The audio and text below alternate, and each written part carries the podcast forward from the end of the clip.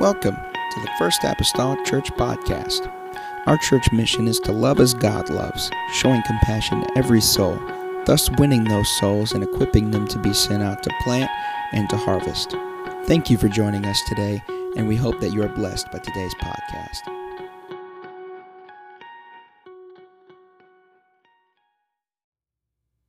Stand and meet me in the book of Judges. Amen. Here tonight. Thankful for the Holy Ghost. Thankful for the presence of the Lord that we have experienced today. Amen. I felt the Lord here today. Amen. Through songs and through the ministry of the Word. I have a, list here for prayer, revival, fasting. Amen. Come see me after church if you're wanting to fast a meal Monday through Friday or a couple of meals or all week. We have some people doing all week. There's some taking a meal here and there. I'd love to see every spot in the next five days breakfast, lunch, and dinner, or supper, whichever you call it. Amen. This coming week, along with our prayer, along with our pushing away from become unconnected from this world so we can become connected to that world. Amen. Amen. I'm going to be turning to Judges chapter number six today. I'm going to read a couple of verses of scripture there. Judges chapter number six. I did not plan or intend this to happen the way it happened, but this is the way it goes. This morning I preached on a convinced church. A convinced church. Tonight I want to talk to you about a consecrated church. A convinced church, consecrated church. And if the Lord will help me, I felt Him prod in my spirit as I was tying up the loose ends on this this afternoon. We might not be done until we talk about a contagious church.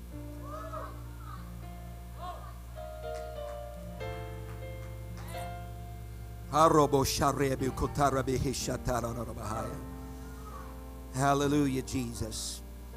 Judges 6 and verse number 25, the Bible states these words And it came to pass the same night that the Lord said unto him, This is the Lord speaking to Gideon, one of the judges of Israel during the time of the judges.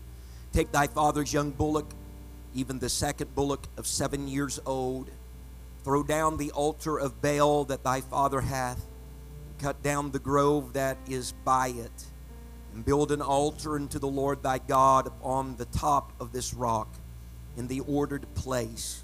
And take the second bullock and offer a burnt sacrifice with the wood of the grove which thou shalt cut down.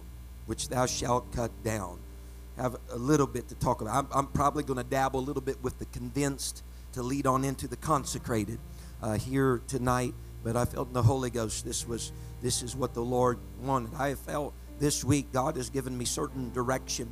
Amen. Throughout this week, a lot of my week for the past couple weeks have been at home, uh, just due to lack of vehicles and uh, then weather. A lot of my time has been spent at home, but I've set me up a lawn chair in my bedroom and I got a little TV tray, and that's been my office this week. But I guarantee you this God is no respecter of places concerning office. My wife can testify heaven has come down in that room more than once, and I've went to God speaking in tongues over what I feel like He's brought revelation through Scripture. Amen. And so I feel like God is with us and for us. Amen. Here this evening. And I want to preach to you about a consecrated church. A consecrated church. Hallelujah. Let's go to the Lord in prayer right now. Father, I come to you. God, I'm thankful God, again, for being able to be here. I thank you, Lord, for those that have put their talents and their abilities to use, Lord Jesus, here tonight through singing, Lord Jesus, and through, Lord, playing. I pray, oh God, and your people that have made their way to the house of God, though snow may lay on the ground, Lord Jesus. They've come here, Lord, with a mind, Lord Jesus, that's interested in the things of God. I pray, oh Lord, today, God, as we have felt your presence and your anointing and your direction, God, this morning, let that same spirit that gave us, Lord, guidance this morning. Guide us tonight.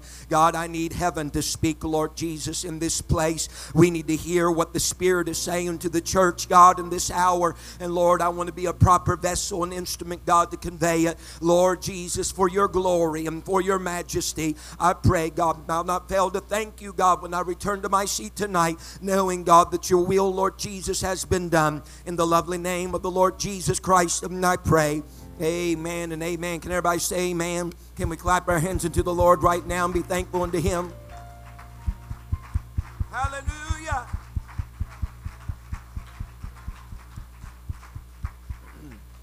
You may be seated tonight in Jesus' name.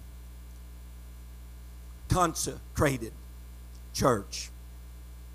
The book of Judges is a peculiar book, very peculiar book. It is a book that shows the lives of humanity whenever they are separated from God. It is a book that shows what the results of doing things according to your way, to your purpose, results in the book of Judges. It's a time frame of about 450 years of time where God raised up judges to be deliverers for his people when they were oppressed, when they were tucked back in a corner, a den, or a cave somewhere. Would come to their aid, raise up a deliverer at the right time whenever they need it. Perhaps there's no better telling of the book of Judges than Judges, I believe it is chapter 4, amen, or, or verse number 1 rather of Judges, I believe it is, that says, Now after the death of Joshua, after this great man, the book of Joshua is a book that was denoted and marked as a book of conquest, a mark of the Israelites going into that blessed promised land of Canaan and conquering and overtaking all the land that had been long promised to them. It was a time of inheriting what God had spoke before was rightfully theirs. Every place that the foot uh, that the feet of their, their their soles of their feet would touch would become theirs, and it it was the inheritance, if you will, the, the gaining of the inheritance that God had long promised to them. And yet, the problem of the children of Israel in their conquering and in their conquest, as the story would go, is that everywhere that they overcame, every city and every town that they conquered, there was this constant phrase that we see in the retelling of the Joshua story in the first two chapters of Judges. The first two chapters is kind of a retelling of the whole story of Joshua. And there's a constant phrase that is constantly popping up, and that is this they would go into a city. They would go into a mountain or a plain. They would overtake it. They would overconquer it. But the phrase that reappears over and over again is that they did not drive out the inhabitants of such and such land. They did not drive out the inhabitants of such and such city. And so, as a result of that, the Bible says that the inhabitants of the land, many of which were Jebusites, many of which were Canaanites, were allowed to dwell in the land of promise that was for the children of Israel the Bible says to kind of offset the negativity of them not driving out this inhabitants, the Bible says that these Israelites then made these different Canaanites and Jebusites tributaries unto them. But logic can tell you and I this that a tributary in a very natural sense, like a tributary of water that feeds into another body of water. Whatever feeds into another body of water will sooner or later become what its tributaries are. Amen. If the tributary is impure, whatever it feeds into is going to become impure. If it's pure, it will, if you will, bring a certain amount of purity with it as it flows into it. And so they have these Canaanites and they have these Jebusites that the Bible says they made tributaries. But that just goes to denote that if it was something that the Lord was against or a people that he had not smiled upon, it wouldn't take long for these tributaries to be flowing into their life to taint everything that they had done, everything that they do, everything that they know. And so when we come to Judges, it is the story of having Canaanite and Jebusite tributaries. It is the story of not driving out those that are before you. It's a vicious cycle, if you will, of rebellion and then of oppression, and then Israel crying out for help, and then God raising up a deliverer, and Israel repenting, and then Israel repeating the whole matter over and over again. The Bible says during the time of Judges that there was no king in Israel. Israel never had a king up to this point of time. It's setting us up to look forward to a time when they would move from a judge to a monarchy. But they had a king in reality, they really did. They had a king. There was a theocratic rule that was among them, but they were acting as though it even didn't exist. Israel had no king. They had failed God, amen, in obedience. And so the story of Judges is the story of humanity attempting to do the right thing or what they assume to be the right thing in their own eyes, but all the while in the end, always ending up wrong.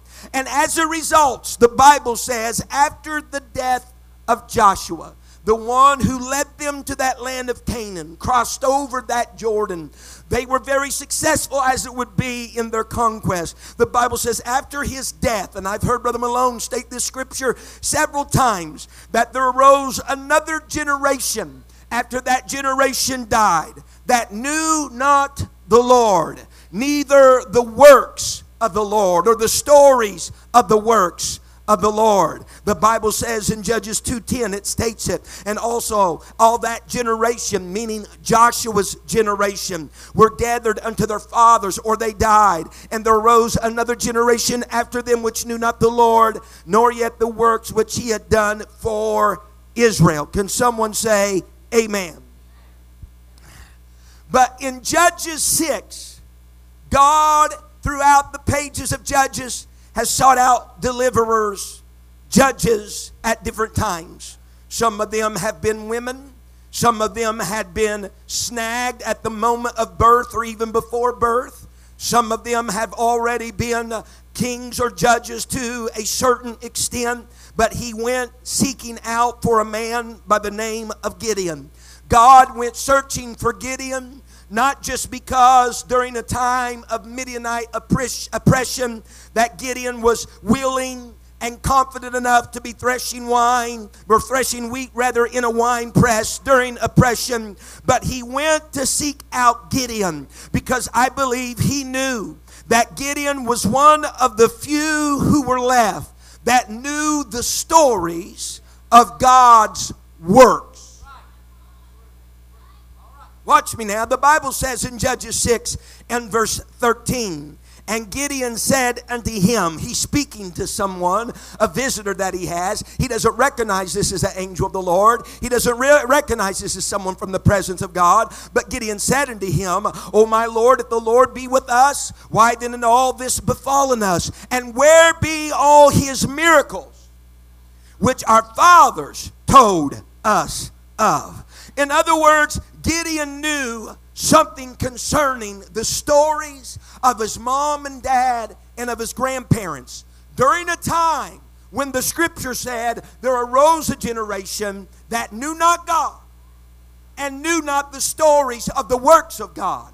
But God, among that generation that seemingly knew nothing about him and nothing about his works, sought out and found a man that had some knowledge had some knowledge about who he was, but more particularly the stories of what God had done in the generations that came before him. Gideon, no doubt, knew it had to be something because whenever he began to estimate himself, he told the angel of the Lord, he says, I'm of a poor tribe of Manasseh. He said, I'm the least of my father's house. I know you're not looking for me because of me. I know you're not looking for me because of the tribe I've come from or the family I've come from because we have no clout to speak of. But God was on the prowl because he knew someone was there that knew the stories of old. Someone was there that was exposed to the miracles and the wonders of his parents and his grandparents. And he said, If I can find that man, I might have something I can work with as long as there's still somebody acquainted with the story of old.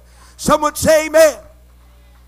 Because unlike everybody else in that generation, they are without the knowledge of God. They are without knowing the works of God. But Gideon knew about the miracles. He knew about the miracles of his parents. He knew about the miracles of his fathers. And so somewhere in the recesses of Gideon's mind was a story that mom and dad must have told him. Was a story that grandma or grandpa must have relayed to him. He may not have known God in the sense that they knew God God, but he knew a story that left him convinced about his God. He might not have crossed the Red Sea on dry ground. He might not have ate manna from heaven. He might not have ate quail from heaven. But there's one thing he did know. He knew about those works that God did because the story had been repeated in his life. Someone say amen. And so, smoldering somewhere there in the, the crevices of his mind was a man that was convinced because of the stories that had been told him about the reality of a God and a reality of a Savior, the reality of deliverer, one that could come through, one that met them in their bondage and brought them out. There's some type of convincing in the spirit that I'm in a situation now that isn't too far different from what mom and dad and grandma and grandpa was in. And if God came through from them, they said he did did, perhaps He will come through for me as well. Struggling maybe with a few doubts and a little bit confusion. Here's a man that is struggling but still convinced. It's not that Gideon's not convinced, he just can't make sense of everything that's going on in his life right now. But he has a story. See, in our family, in our family uh, uh, of Mariah and Trevor and, and Dawn and I, in our family, Trevor is the only one in our family that's never seen or experienced the ocean. He's the only one that's never seen or experienced the ocean. Amen. But he is set as a young boy right now. I guarantee if you ask him, he is set on seeing the ocean. He is set on experiencing the ocean. Why? Because we as a family at times, we have talked about the ocean. We have frequented our time when we've been on at the ocean on multiple occasions. We've showed him pictures of when we had Mariah at the ocean. And so he's convinced that there is such a thing as an ocean and it exists and he's going to get there and he's not going to stop from believing it or convinced that he's going to get there someday because we won't stop talking about it. If we never said anything about it, if they never mentioned it in school, Trevor wouldn't be any the wiser that there was an ocean out there, that it was somewhere you could go visit, put your feet in, and feel the surf come in and take the sand out from underneath your feet. But because someone's willing to talk about it, someone's willing to rehearse about it. There's a boy that set his eye on a prize. I'm going there someday. I'm going to experience someday because I know what they've talked about. See, I believe Gideon was in a proper response. He's never experienced it, he's never felt it. But somebody has passed on the baton of a story of when it took place, when it happened, and there's something inside of him. I'm going to experience that too. I'm going to see that too. I'm going to. He was convinced it would happen for him.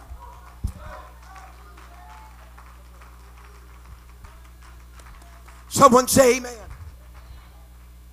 Can I say this to this church this evening? Just here as a little side note tonight. Amen. Although there may be some sitting among us that you've not seen some of the things that have been spoken about around here, you've not experienced it for yourself. I pray as long as I live, and I know as long as Bishop lives, we're going to rehearse the story. Rehearse the story. Why? Because if we can rehearse the story, perhaps there'll come something inside of you. If they said it did happen, then it can happen. If they said it once took place, then it can take take place, and you won't be like the others of your generation that never hear God, never see God, never hear the stories of God. Perhaps it will impregnate you with a seed of desire. Oh my.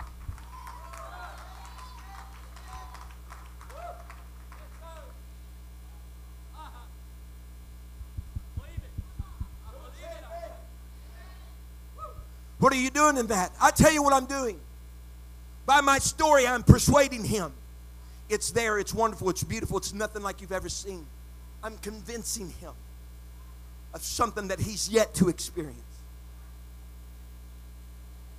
And I'm not doing it in a false manner as though it's not there, but I'm convincing him by my story that it is real and it's worth if you have the ability to to reach out and obtain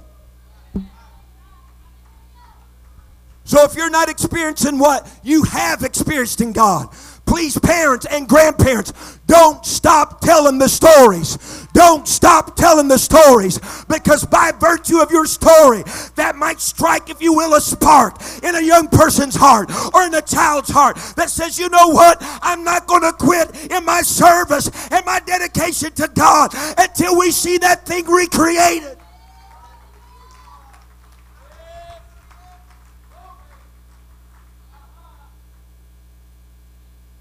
God went to find himself a Gideon. Someone that had a heritage of people that kept the stories alive concerning the works of God. And that individual that was convinced in his mind, but fighting and struggling with some doubts, was so, listen to me, was so valuable, so valuable to God, that God thought he was worth waiting on. He was worth waiting for. That whenever he left, he was worth waiting on till he got back. Watch me now. Judges 6, verse 17. Gideon has this guest. Doesn't realize this guest is angelic. Doesn't realize this guest is the angel of the Lord. He's speaking to him, having conversation to him, throwing these things around about where's where's the works? Where's where's the works now? I've heard of them. But where are them now? And the Bible says, and he, speaking of Gideon, said unto this guest that he doesn't know is an angel, he said, If now I have found grace in thy sight, then shew me a sign. All of you this morning, some of you ain't going to understand this. See the podcast when it gets up. You know what Gideon was asking for? He says, Show me a finger of God moment. He said, Show me a finger of God moment that can't be refuted that will convince me again of the stories that I heard. But they are without without any controversy. They are true. He said shew me a sign that thou talkest with me. Now look at verse number 18 this is interesting. And Gideon says depart not hence I pray thee until I come unto thee and bring forth my present and set it before thee. And he said this is the angel of the Lord. I will tarry until thy come again Gideon is in the presence of the angelic, but he doesn't recognize it. Gideon says, I'm going to go. And you just stay right here. And Gideon, the value of a man that was convinced was so important to God, he says, You go on and leave. I'll be waiting for you when you get back.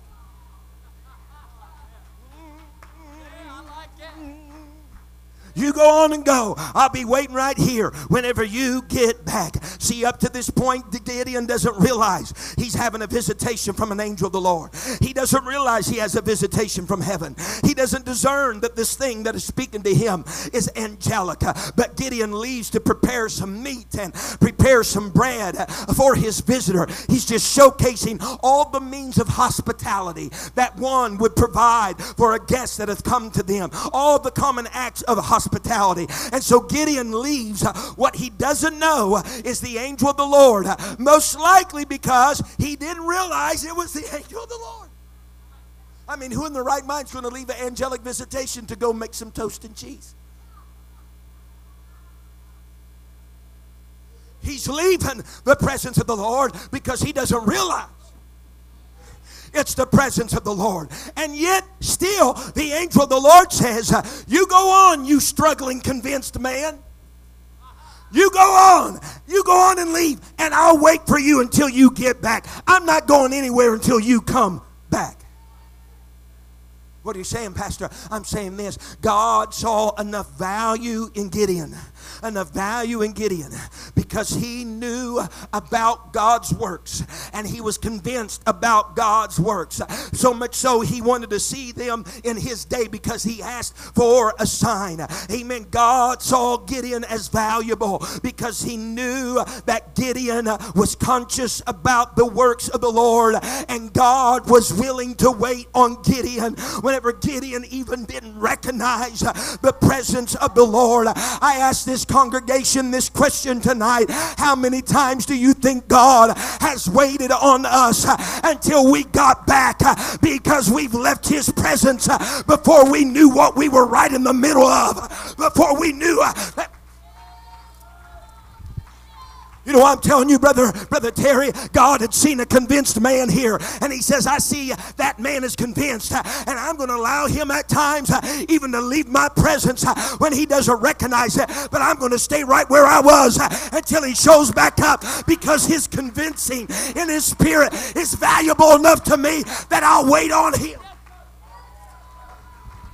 I'm telling you, there's some sons and daughters uh, in 2018. I feel in my spirit that somewhere along the road they've left angelic visitation. But God says, I'm going to stay right here and I'm going to wait on them because what they have is valuable enough to me. And that is a dream for the vision and the stories of yesteryear.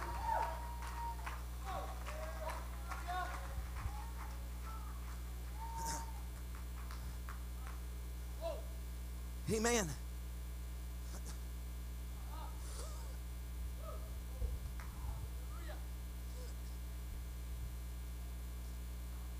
It's the angel of the Lord.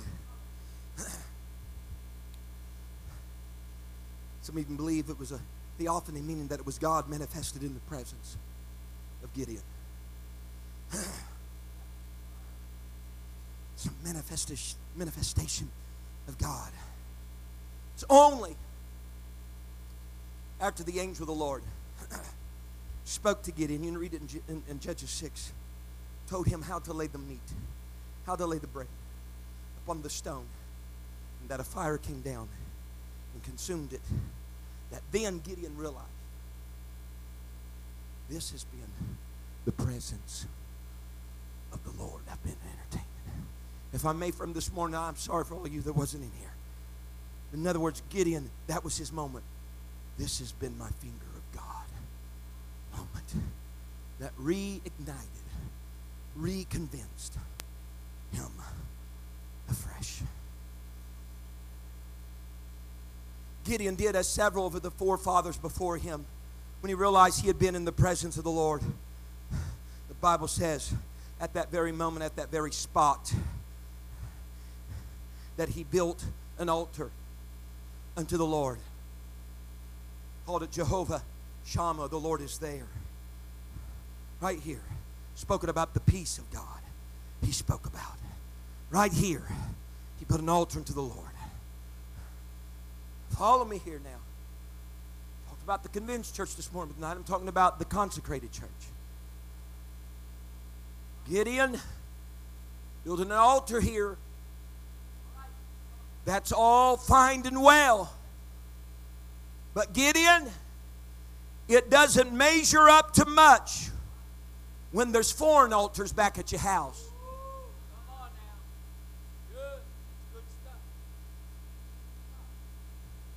I commend you for recognizing my presence. But this only stacks so high in my eyes when you got foreign altars back at you your house. See, Gideon had asked this visitor, who was the angel of the Lord, he had asked this visitor for a sign. While in the presence of him, before he knew he was in the presence of an angel, he had asked it for a sign. Gideon got his sign. Gideon became convinced. Amen. But God shows up this night and he relays unto Gideon the second part, if you will. Gideon, I'm not just interested in a convinced people, but I want a consecrated people as well. I'm not just interested in the convinced, I'm interested in the consecrated. Gideon, I appreciate your altar that you made out here in public where my spirit came down and gave some type, of, if you will, interaction with you. I appreciate your altar that you've made in public. But what about the other altars you've made in private? I know it was funner this morning. I'm sorry. But what about the other altars that you made uh, in private? Thank you for recognizing my spirit, Gideon. Thank you for recognizing my spirit out here in the public. Amen. But what about cultivating that same spirit in your home?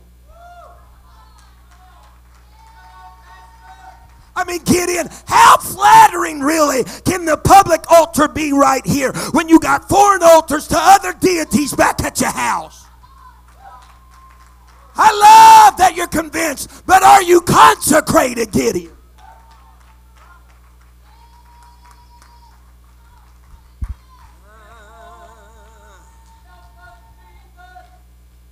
Gideon, you're convinced. I've seen that. That's what drew me, amen, to you. That's what caused me to wait for you. I know that you're convinced, but are you convinced enough to be consecrated both in your public life and in your private life? Are you convinced enough to be consecrated both at church and at home and at your business and at the grocery store? Are you convinced and consecrated enough to live this here and live it there? To live it where everybody can see you and live it where nobody can see you? To live it where where everybody that's like you is around you and living in front of those that are not like you? Are you consecrated enough?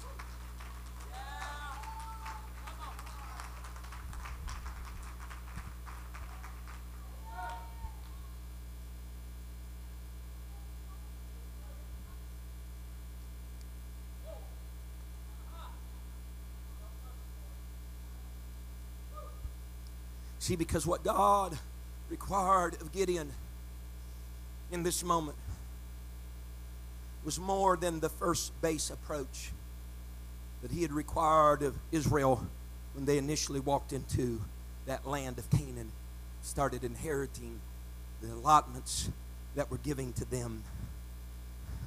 See, what was about ready to happen here, God needed a convinced Gideon to succeed where Israel had failed.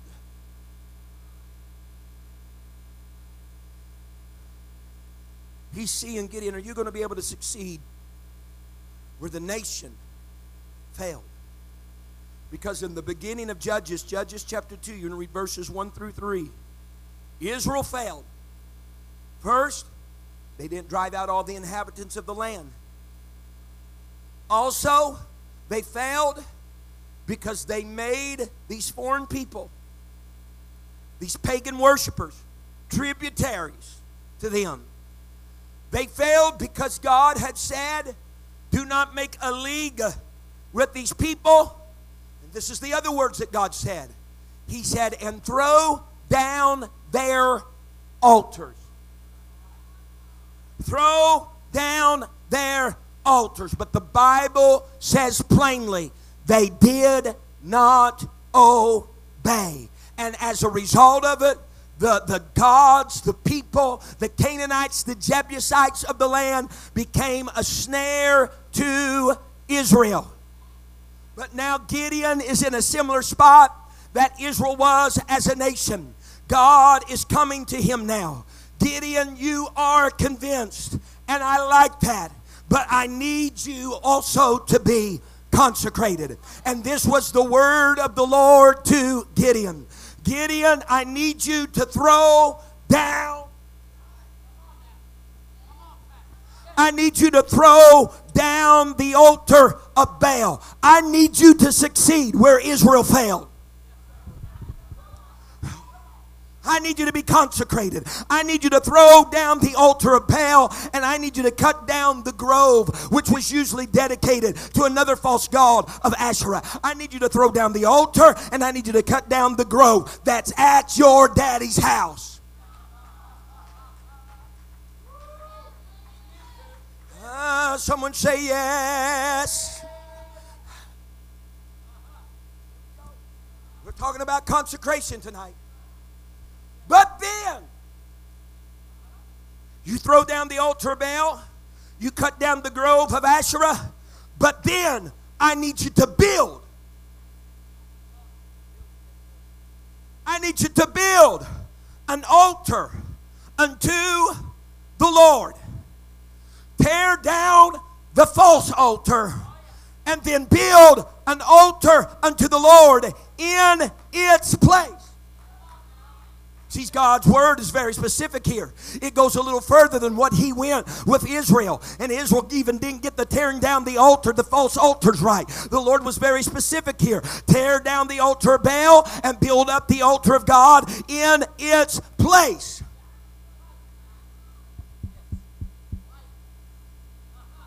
Listen to me. Because consecration isn't just about what you tear down in your life. It's about what you build up in your life in place of what used to be there. Oh, yeah. And I believe sometimes uh, that we've not failed in tearing things down, but I do believe we've failed in building things up. We've tore a lot of things down, but we've not replaced it with altars unto God that we've built up. We've went through and we've cast destruction of all the mayhem of sinfulness out of our life, but we failed in allowing anything to come in and take its place that's godly and wholesome and holy to be built back up where that thing used Consecration involves tearing down and building up. And God wants a consecrated church.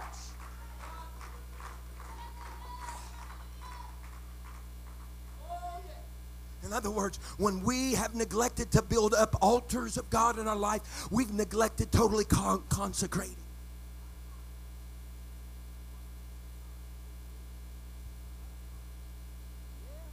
It's my experience Demolition is easier than construction.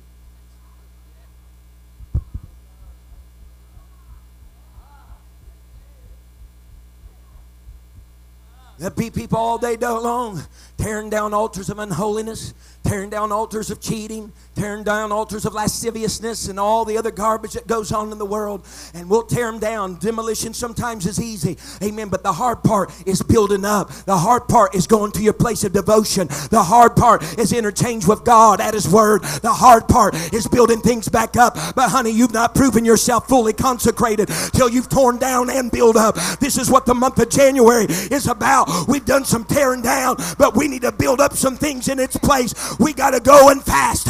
We got to go and pray. We got to go. Oh, yes. We got to consecrate.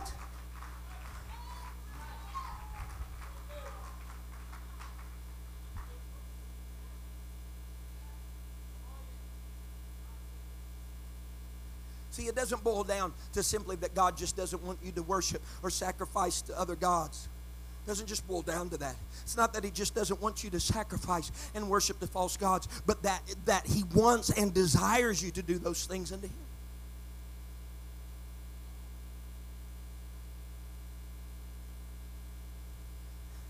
He's not against altars, only those with no connection to him.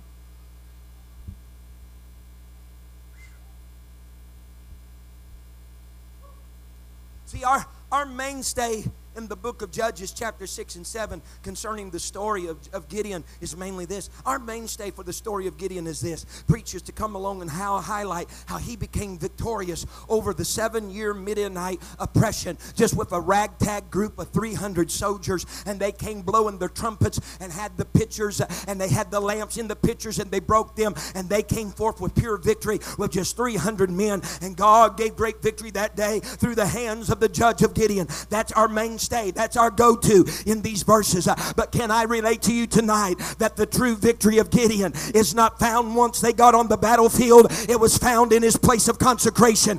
Gideon won the battle at home uh, before he won the battle on the battlefield. Now, somebody didn't hear me right then. I said Gideon won his battle at home before he won his battle on the battlefield. We're fighting a lot of battles uh, on the battlefield that we don't have any consecration at home to back up or give us the weaponry that we need on the battle.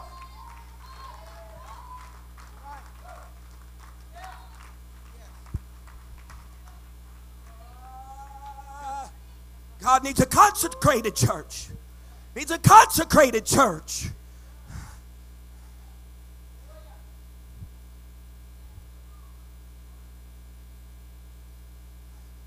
Gideon, I want to know about your consecration.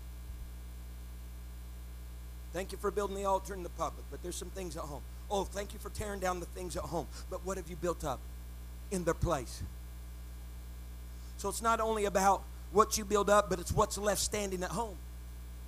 And it's not about then just what you tear down at the house, but it's what you build back up at your house. Am I doing okay?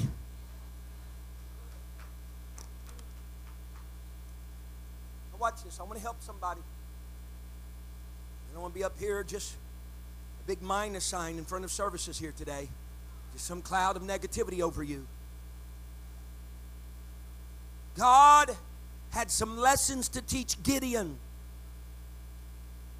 in his tearing down of the foreign altars and his building of the altar of consecration unto the Lord. He had some lessons, probably several, but I'll, I'll, share two, two lessons that God wanted to convey unto Gideon. Lesson number one in this consecration, Gideon, lesson number one don't waste the years of your oppression.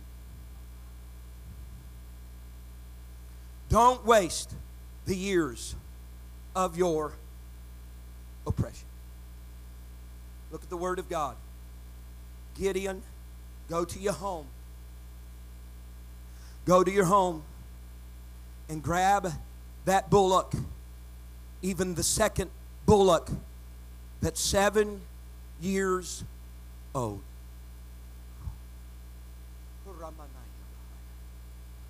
Do you know how many years Israel had been under Midianite oppression? Seven. Seven years. What that means, Sister Rhonda, is this the same year they fell under oppression is the year that bullock was born in the house. That for the past seven years they nurtured. For the past seven years they fed. For the past seven years they fattened. All the long being under the thumb of oppression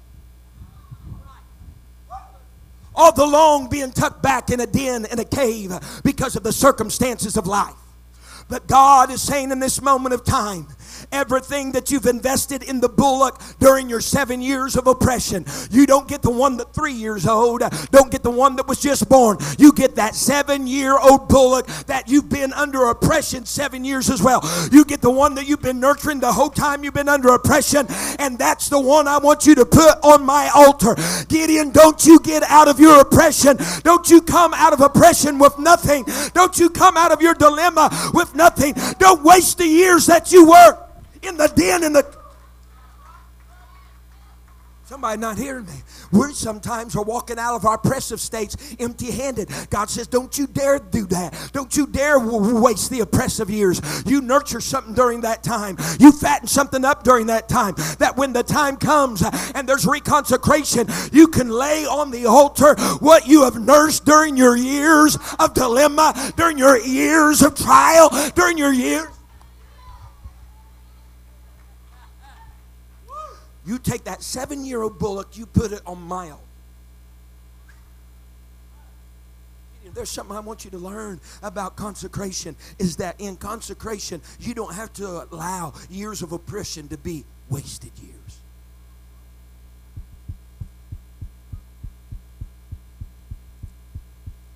There, there's some there's some in here that may may have fell away from God some you know in the past year or your fire is just not as hot as it used to be. And God is calling to you tonight in this first month of January of 2018 to a place of reconsecration. But God doesn't want you to come empty-handed sir. He doesn't want you to come empty-handed ma'am. He wants you to bring out the animal that's the same age as the years that you've been in oppression. And he wants you to put that thing on the sacrifice and say you know what God? You know what God? All of those years were not wasted wasted years.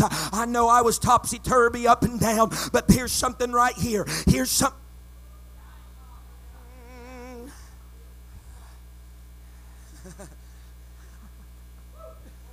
Honey, that's a fat bull, a seven year old bull. That's a fat bull. Honey, that's a bunch of bull they're putting on the altar. Listen to me. It's this action that's initialing victory in his home. It's this action that's initiating victory on the battlefield he's yet to get to. Where did the sacrifice come from? His years of oppression. I can't drill this enough in your head tonight. God says, I got another lesson here for you, Gideon. Everybody okay? Talk, I need a consecrated people. I need a consecrated church. Gideon, here's my other lesson for you. In this time of consecration in your home, in your house, your father's house. Everybody listening? Gideon, make your past mistakes. Everybody hear what I just said? Make your past mistakes work for you and for the glory of the Lord. This seven year old bullock, as sacrifices normally were done, had to be laid upon some wood. Whenever Gideon tore down the altar of Baal, he tore down the grove. You can look it up. It's wood, it's tree. He tore down the tree of Asherah beside it. God instructed Gideon, you take the wood from the grove and you place it under the bullock and you set it on fire. Having the grove erected in the first place, that was a mistake. But God says you use your you use your past mistake to stoke the fire for your consecration now. What you cut down over here, that was a mistake. You use that to keep the flame burning under the sacrifice unto me now. You use that as fire for consecration. That on. There's people I'm looking at in the faces of tonight that you've made some mistakes. You've made some faux. There's some things in the past year or two years that you're not very proud of. It makes you cower. It makes you think you can't consecrate to God. You can't live for God. You can't pick back up from where you were. But I come to tell you tonight that God has asked you whatever you've tore down as a mistake from yesteryear, you use that to stoke the fire of your consecration for this next year and the year to come. God does not want you to waste your oppression, and God does not want you to not allow the mistakes of the past to work for you now.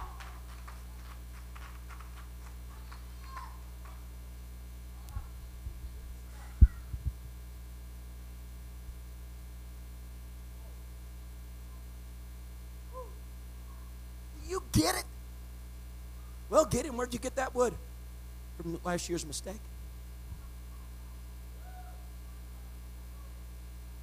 I don't understand it, brother and sister. How in the world are you so consecrated right now? Because I used the mistakes of my past to stoke the fire of my consecration.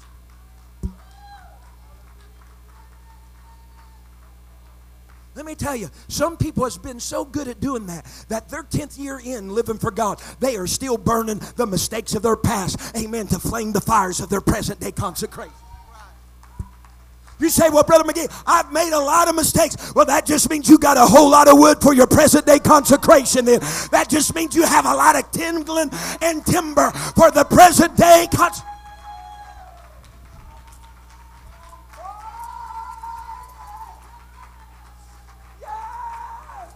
He wants a consecrated people, a consecrated church.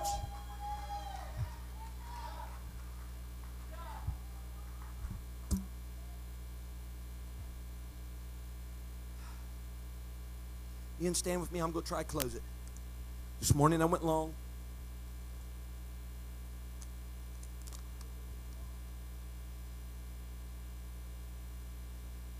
So God seeks out and finds a man that's convinced because he has the stories of his parents and grandparents.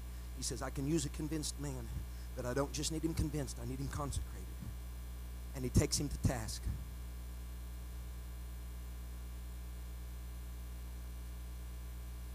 Listen to me. I know we said this before, but it, it's good to say again. I believe the scripture bears it out right here in Judges 6. God wants a consecrated church because we have proven we could be consecrated when we were in the world, to the world. Watch me now. This is my proof text, okay? Judges 6, verse 28. After Gideon's tore down the altar, he built an altar to the Lord, put the seven year bullock upon it, had the wood of the grove as the wood to ignite the fire under it. The Bible says he was afraid of his family, he was afraid of what they might think. So rather than doing it at day, he did it at night. Well, man, there's ripples in the water. I guarantee it's going to happen.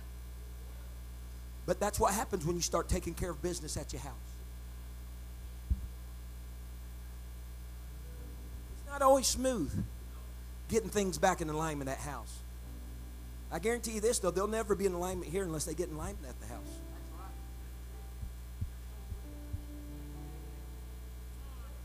Look what happens. The Bible says in verse 28, Judges 6 28, Mariah, if you can put it up there for me.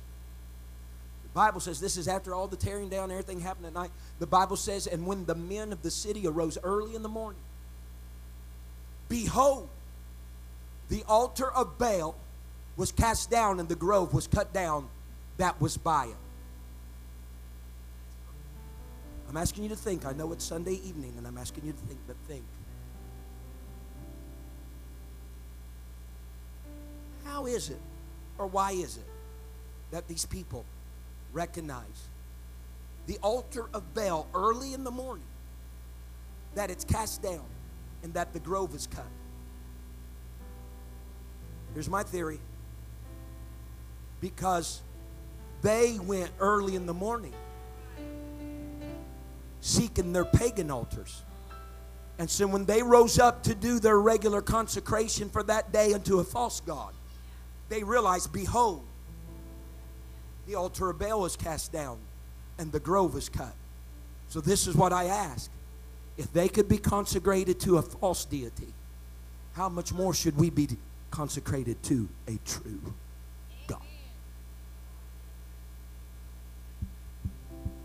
God wants a church that's consecrated because He has people not under the umbrella of the church that are consecrated to their own things. I've heard some of y'all say it. I've heard some of y'all testify to it. We didn't leave the saloon till late at night. You were consecrated. You were consecrated. You would spend X amount of money on alcohol or drugs, Mike Trout. You were consecrated. God doesn't expect anything less. God doesn't expect anything less of your time or of your resources.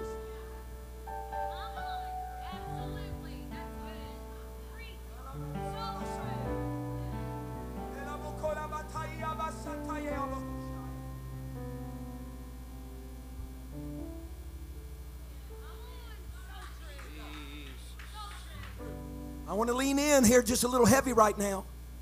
Just a little bit heavy right now. Listen to me. You can go on and play. There'll be people sacrifice their families for their addictions, for relationships outside of their marriage. They'll sacrifice their families. But nobody wants to come to church when companies come to the house. Or they haven't been around for a while, so you know we're going to stay home and be with them.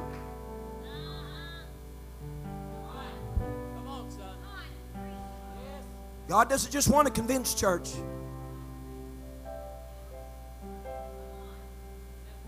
He wants a consecrated. A consecrated church. We bow our heads all across this place tonight.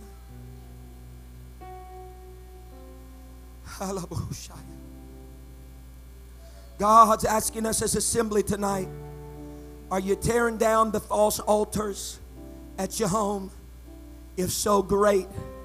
But are you building up any altars unto me in your home? Are you just building altars in the public? Are you just building your altars among the fanfare of people? But then holding and protecting foreign altars in your house? I want a consecrated people. I want a consecrated people. I pray tonight that you allow the Word of God to challenge you, not just to be convinced, but that you would be consecrated. There's some people in this place tonight that need to do some tearing down of foreign altars in their home. There's some people here tonight that have successfully done that that need to move to stage two and they need to build up some altars in their house. There's some people that need to understand the reality that the years of them doing wrong, that there needs to be some sacrifice from all that, that God's enabled them to nurture and fatten during that time of trial and trouble, that they can throw on their altar they made to the Lord, that they can take their past mistake and allow it to stoke the fire for their present day consecration. God is speaking to people tonight tonight. God is speaking into the lives of people tonight in this building. He has knocked at your heart's door tonight. He has spoken to your mind this evening. You have identified with some of the things that have been said here tonight and seen where a change needs to happen or where some alteration needs to be made. I'm asking you this evening to respond to what you feel, respond to the knowledge that you have gained, and allow God, amen, to be one that you are consecrated to.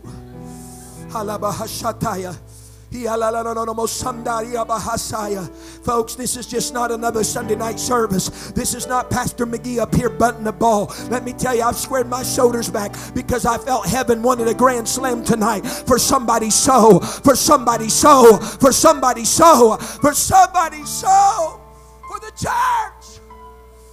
What's a consecrated people? A consecrated church.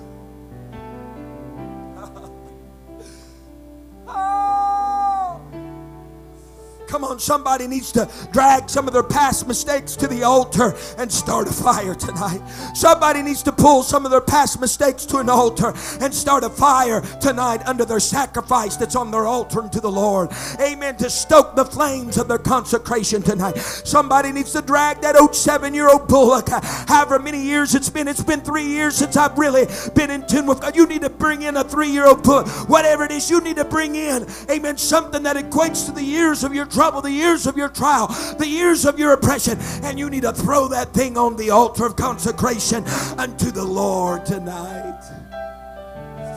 Brother and Sister Mason, let's sing. Oh, come on, church family. Thank you for listening. If you would like more information about our services and activities, you can find us on Facebook, Instagram, and Twitter with the username FACMC. Again, that's FACMC.